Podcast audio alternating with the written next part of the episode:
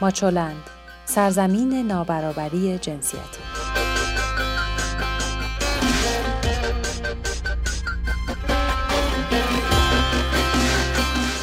سلام شما شنونده 107 مین خبرنامه هفتگی ماچولند هستید.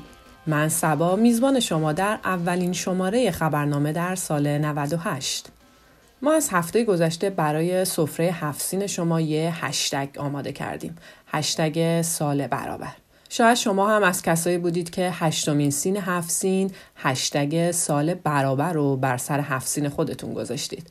امیدوارم که شما به این فکر کرده باشید که سال آینده چطور می‌تونیم به سوی برابری قدم برداریم حرکتی که سخت نیست اما همت می‌خواد. شما هم برای ما بنویسید که به نظر شما چطور میشه سال برابری داشت.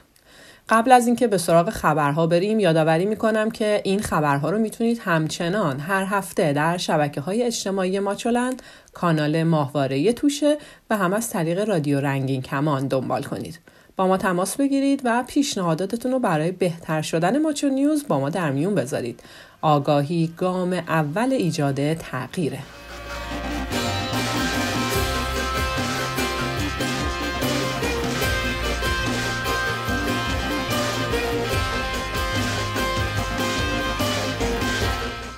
توی روزهای کمخبری پایان سال 97 و روزهای تعطیلات نوروزی دولت و مجلس بد نیست که یه نگاهی داشته باشیم به اون چه در سال گذشته بر زنان ایرانی گذشت.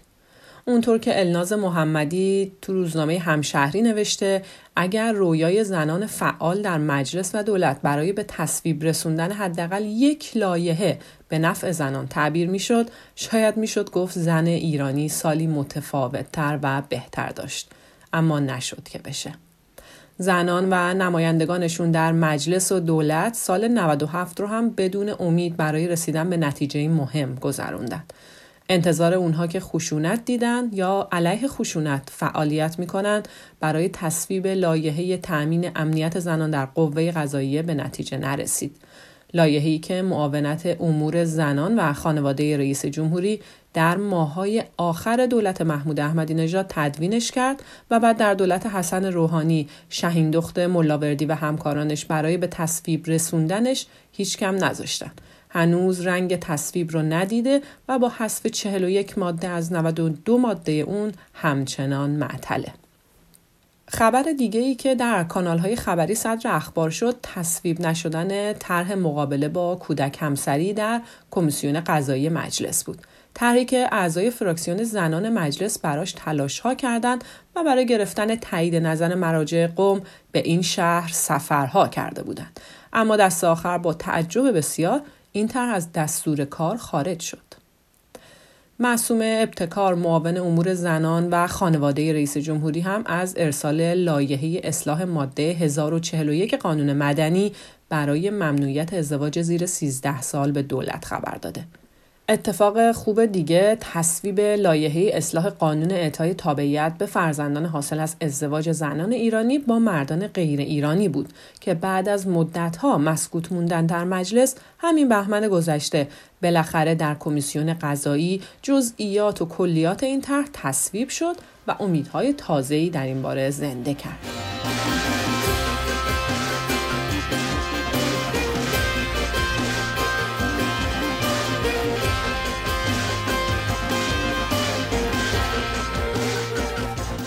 رضا خندان همسر نسرین ستوده وکیل دادگستری و فعال حقوق بشر در ایران میگه که او خواستار تجدید نظر در حکم دوازده سال زندان برای تشویق فساد و فحشا نخواهد شد.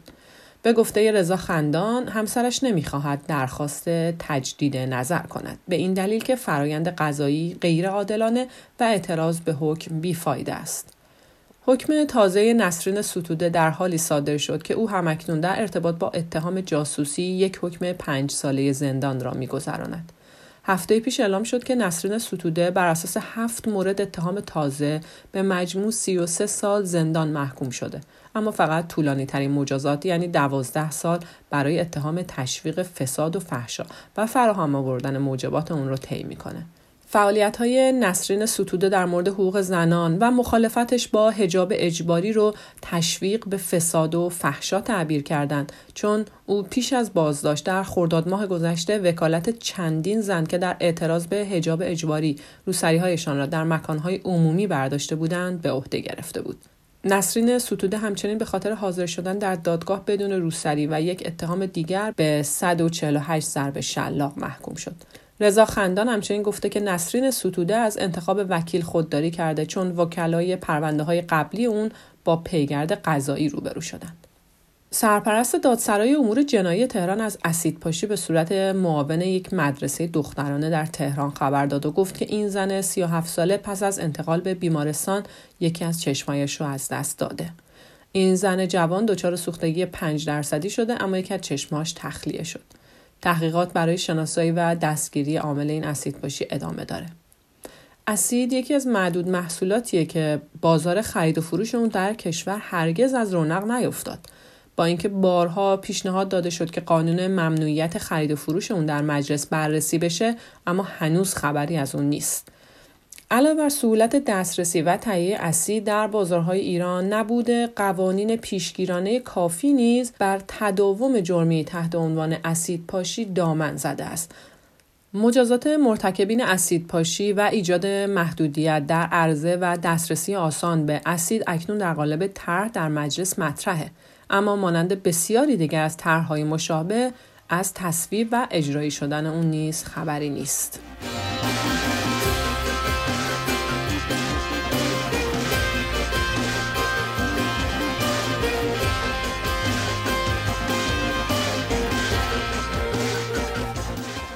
اما خبرهای اجتماعی خبرگزاری دولتی ایران در گزارشی به بررسی پرونده های مالی در سال 97 پرداخته که توی اونها زنان از متهمان اصلی بودند.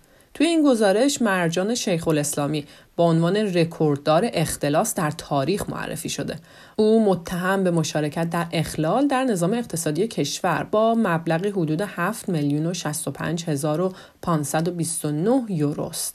او مدیرعامل شرکت بازرگانی دنیز و هترا تجارت است و اکنون متهم به مشارکت در اخلال در نظام اقتصادی کشور و تحصیل مال نامشروع شیخ الاسلامی در مجلس ششم در فهرست اصلاح طلبان به عنوان عضو جبهه مشارکت قرار داشت و در مجلس هشتم در فهرست ائتلافی اصولگرایان. این گونه که سابقه اون نشون میده ارتباط اون محدود به یک طیف خاص سیاسی نبود و به نوعی با نزدیکی به گروه های سیاسی اهداف خودش رو پیگیری می‌کرد. مرجان شیخ الاسلامی در آخرین روزهای سال 97 با انتشار بیانیه اتهامات وارده به خودش رو در پرونده شرکت بازرگانی پتروشیمی رد کرده. بنا به این گزارش یک اخلالگر بزرگ اقتصادی هم در یکی از کشورهای همسایه ایران بازداشت شد. شیرین نون که توانسته بود 800 میلیارد تومن از بانک های کشور اختلاس کنه پس از یک سال فرار بازداشت شد. خبرگزاری ایرنا گزارش رو اینجوری ادامه میده که یک کارمند زن شاغل در یکی از اداره های شیراز نیز با سوء استفاده از موقعیت شغلی خودش 22 میلیارد ریال پولشویی و اختلاس کرده و البته بازداشت شده.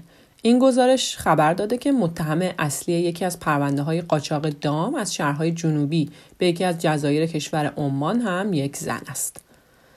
به عربستان میریم. سازمان دیدبان حقوق بشر اعلام کرد که اتهام هایی که عربستان علیه مدافعان زن حامی حقوق زنان مطرح کرده مرتبط با فعالیت حقوقی این زنان است.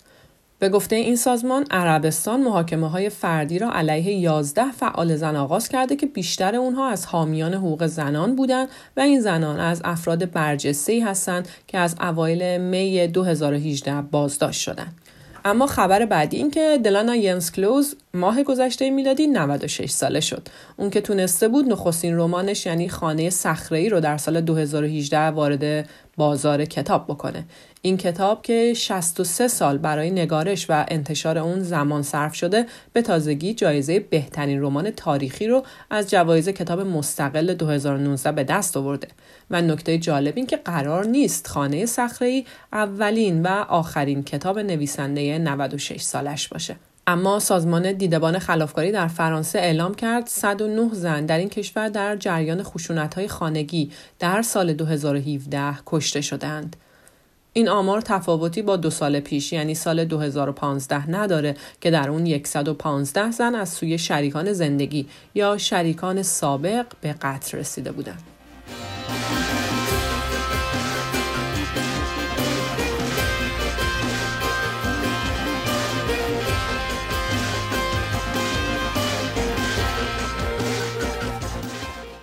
خبرهای ورزشی رو با خبر حضور زنان در ورزشگاه ها شروع می کنیم.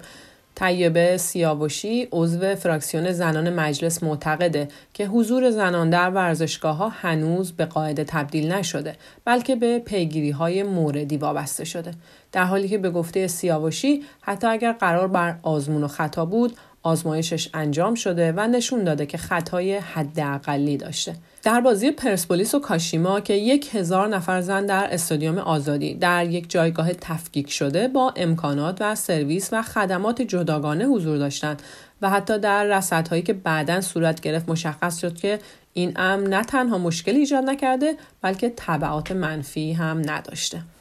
اما آخرین خبر این که فاطمه کیوانی نایب رئیس بانوان فدراسیون تنیس روی میز میگه بانوان همان تجهیزات مردان را می‌خرند همان انرژی استرس و فشار روانی را دارند اما حقشان به خوبی ادا نشده.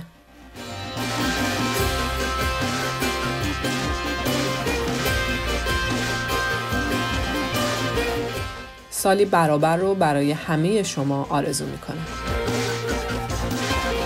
ویدیوها، مقاله ها و خبرنامه هفتگی ماچولن را در وبسایت ماچولن به آدرس ماچولن نقطه نت شبکه های اجتماعی یا کانال ماهواره توشه پیدا کنید.